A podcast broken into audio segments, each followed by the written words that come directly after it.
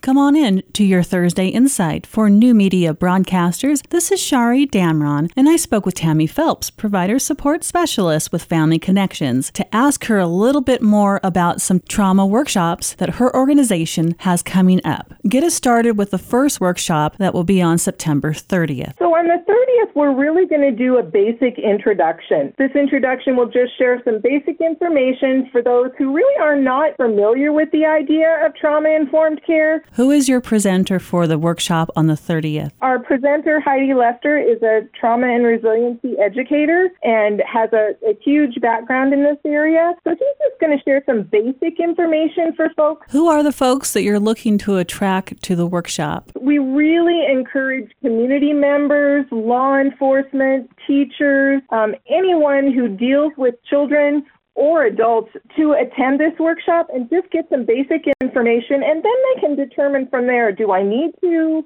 get more information? Is this something that I really need more information about? Now, I know this is the first of two workshops that you have going back to back. Can you bridge them by explaining why it's important for community members to come to this workshop to deal with community trauma? Uh, when we think about what's going on in our communities, when we think about trauma, it's kind of one of those things that we have to deal with as like we would a fire. We've got to take really serious looks at how do we handle these kind of things. Like many fires, people always want to know how did it get started or what was the cause? Well, you know, when we think about trauma, there are any number of things that can be the causes. It could be just um, forms of neglect or abuse. Oftentimes we think about serious major events, but sometimes it's not a serious major event. It's a series of small events that cause trauma in a in a young person that lasts a lifetime. When you put it that way, it seems like trauma is a lot more common these days. The thing is, no one really is immune. Think about our communities as a whole.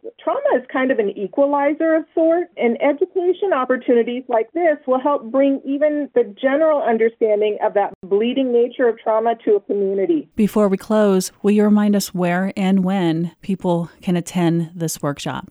For the 30th, it's going to be uh, Introduction to Trauma Informed Care. It takes place from 6:30 to 8:30 p.m. up at the Havre Best Western Inn and Suites on 1425 Highway 2 in their big meeting room. And we don't require registration for Friday night. However, when it comes to the Saturday event, we will have to have registration because we're providing lunch.